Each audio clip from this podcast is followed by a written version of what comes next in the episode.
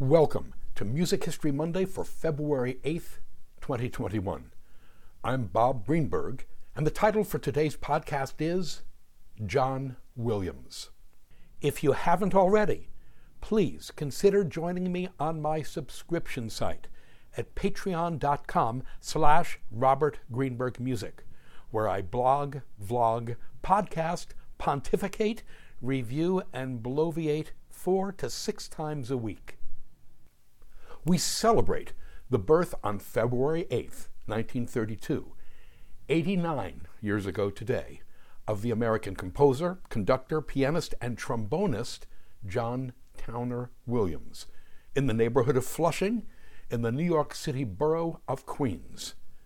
Williams must be regarded as among the greatest film composers of all time and is without a doubt the most successful in terms of awards garnered and dollars earned. Let's do the numbers, if only to get them out of the way. To date, John Williams has created the scores for eight of the 25 highest grossing films in American box office history. His 115 film scores include those for The Reivers, 1969, The Poseidon Adventure, 1972, The Long Goodbye, 1973, The Paper Chase, 1973, Earthquake, 1974, The Towering Inferno, 1974, The Eiger Sanction, 1975, Jaws, 1975, The Missouri Breaks, 1976, Midway, 1976, Close Encounters of the Third Kind, 1977, E.T., the Extraterrestrial, 1982, The Witches of Eastwick, 1987, Empire of the Sun, 1987, Born on the Fourth of July, 1989, Hook, 1991, JFK, 1991, Schindler's List, 1993, Sabrina, 1995, Seven Years in Tibet, 1997, Amistad, 1997, Saving Private Ryan, 1998, Angela's Ashes, 1999, Minority Report, 2002, The Terminal, 2004, War of the Worlds, 2005, Munich, 2005, and Lincoln, 2012. Williams has as well provided the music for the Star Wars franchise, the Superman franchise, the Indiana Jones franchise, the Home Alone franchise, the Jurassic Park franchise, and the Harry Potter franchise. We're breathless. And that list doesn't include Williams' large body of television work, including, heaven help us, the incidental music for season one of Gilligan's Island.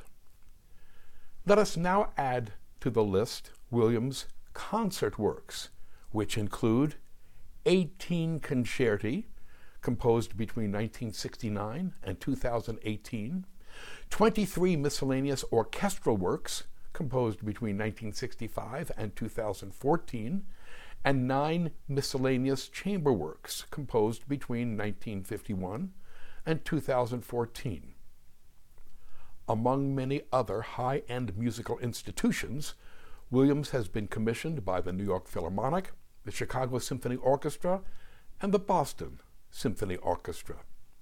His celebratory fanfares and marches, composed for the Los Angeles Olympics in 1984, the 100th anniversary of the Statue of Liberty in 1986, the Atlanta Olympics in 1994, the Salt Lake City Winter Olympics in 2002, and the inauguration of President Barack Obama in 2009 have collectively made him the American equivalent of George Frederick Handel, who himself created just such a body of ceremonial music for his adopted United Kingdom. Williams has been nominated for 52 Academy Awards winning five. He is the only person to be nominated for an Academy Award in seven different decades. His 52 Academy Award nominations is second only to Walt Disney, who was nominated 59 times. John Williams has been nominated for six Emmy Awards, winning three. He has been nominated for 25 Golden Globe Awards, winning four. He has been nominated for 71 Grammy Awards, winning 25. Another number Williams holds the record for the highest grossing instrumental only album for Star Wars Original Motion Picture Soundtrack. The soundtrack has been issued and reissued so many times in so many different formats that it has been impossible for me to calculate an approximate number of sales. Suffice it to say that that number is in the many tens of millions. The first Star Wars movie remains Williams' most iconic score. Williams has said that in composing music that best serves any film, he needs to find what he calls the audience's, quote, sense of gravity, unquote. It was just this thinking about the audience that informed Williams' creation of the music for Star Wars. He said in an interview conducted in 2017, quote, I think in my mind, and possibly also George Lucas's, when I was writing the score, I thought it was a children's film.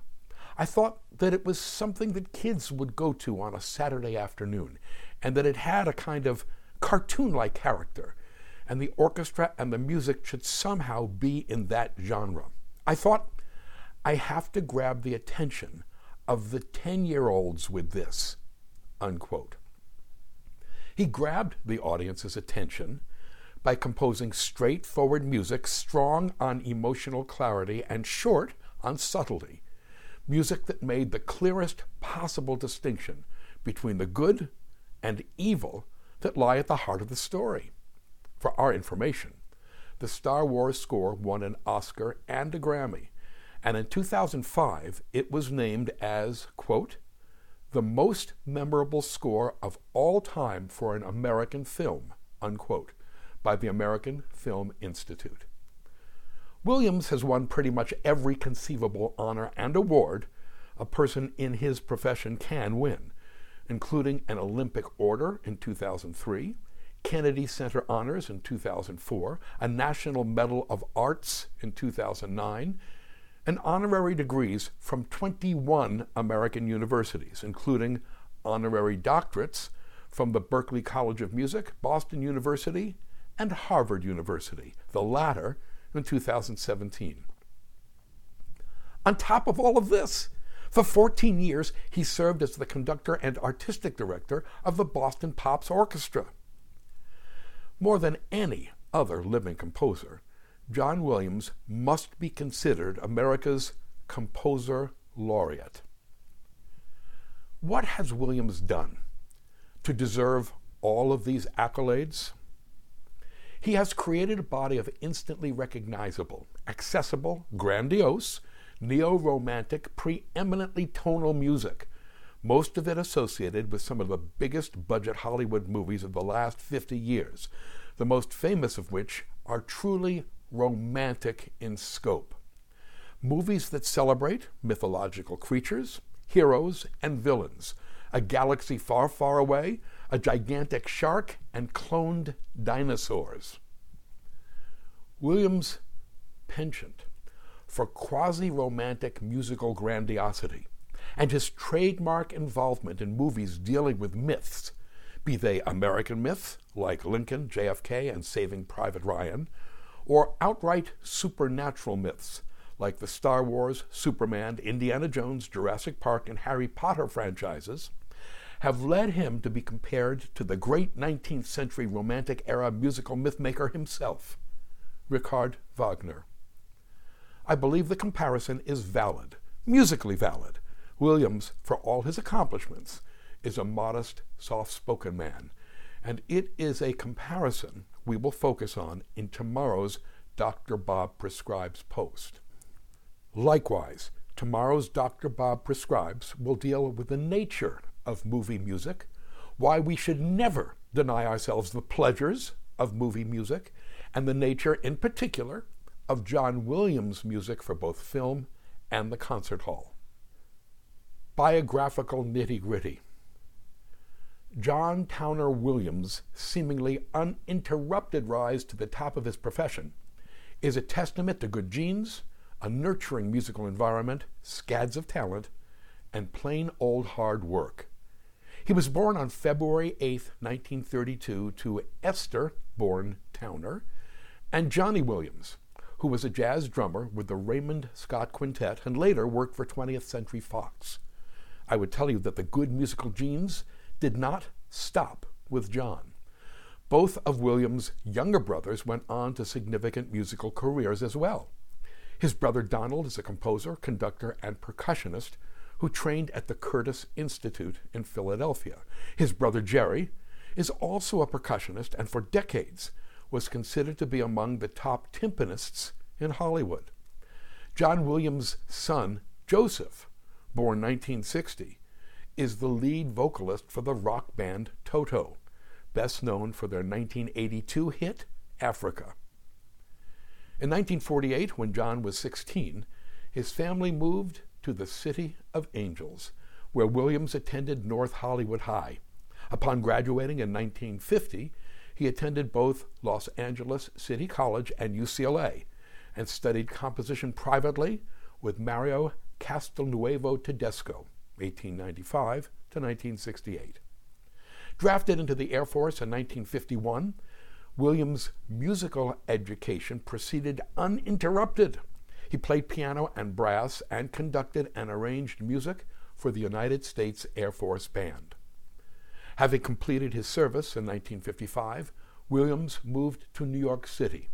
He attended the Juilliard School by day, where he studied piano with the famed pianist and pedagogue Rosina Lhévinne, 1880 to 1976, and worked as a jazz pianist at night. From New York City, it was on to Rochester, where he studied at the Eastman School of Music. His education complete, Williams returned to Los Angeles and went to work as a film studio orchestrator for such luminaries as Bernard Herrmann, Franz Waxman, and Alfred Newman, and as a pianist for such further luminaries as Jerry Goldsmith, Elmer Bernstein, and Henry Mancini. It is John Williams who plays the signature piano riff beneath Mancini's theme from the TV show Peter Gunn, recorded in 1958. By the mid 1960s, Williams had established a reputation for being a versatile composer who could create both jazz inspired and symphonic music. But it was the latter, the symphonic stuff, that vaulted Williams into the Hollywood stratosphere. You see, by 1970, the big classic Hollywood symphonic movie scores of the 1930s, 40s, and 50s, in which a 110 minute movie might feature 100 plus minutes of almost non-stop orchestral music, were almost as dead as Lou Dobbs's TV career. Enter a young filmmaker named Steven Spielberg, born 1946, who fell in love with Williams' throwback symphonic scores for the movies The Reivers, 1969, and The Cowboys, 1972. We're going to let Spielberg tell the story. Quote I'm a soundtrack collector, and I collected scores of the great film composers. I had a huge collection. And for many years, there was like a drought. A lot of the great old composers, like Dmitri Tiomkin and Max Steiner, were no longer writing music anymore. There was just a real loss of pure symphonic film music. And then, when I heard the Reivers and the Cowboys, I said, My God, this guy must be 80 years old. I really thought maybe he's some guy who's 80 years old and maybe wrote the greatest scores of his life. And I wanted to know who this guy was. And I met this young man named John Williams. I was amazed. You know, it's a rebirth. Film music is back. It's alive. Hallelujah. Unquote. John Williams and Steven Spielberg met in 1972. Williams was 40 and Spielberg was 26 years old. When Spielberg made his feature film directorial debut in 1974 with The Sugarland Express, he hired Williams to compose the score. The following year, in 1975, Spielberg again hired Williams to score his second feature length film, Jaws. History. Ranked by the American Film Institute as the 56th greatest movie ever made, Williams' score, for which he won an Oscar, is a masterpiece and a major component to the film's success. And so began what has turned out to be one of the greatest collaborations in the history of film. Depending on how you count them, Steven Spielberg is responsible for 31 feature films. Williams has composed the scores for 28 of them. The three he took a pass on were The Color Purple, for which Quincy Jones wrote the music, Bridge of Spies, for which Williams had to withdraw due to a bout of ill health, and Ready Player One, for which Williams had been hired to provide the score but dropped out in order to complete the music for another Spielberg movie, The Post. Uh, by the way, two years after Jaws, Spielberg's pal George Lucas, born 1944, asked him to recommend a composer for the Star Wars movie, the first one. Spielberg recommended Williams. More history. This is what Steven Spielberg said about John Williams in his speech welcoming Williams into the Hollywood Bowl Hall of Fame on June 23, 2000.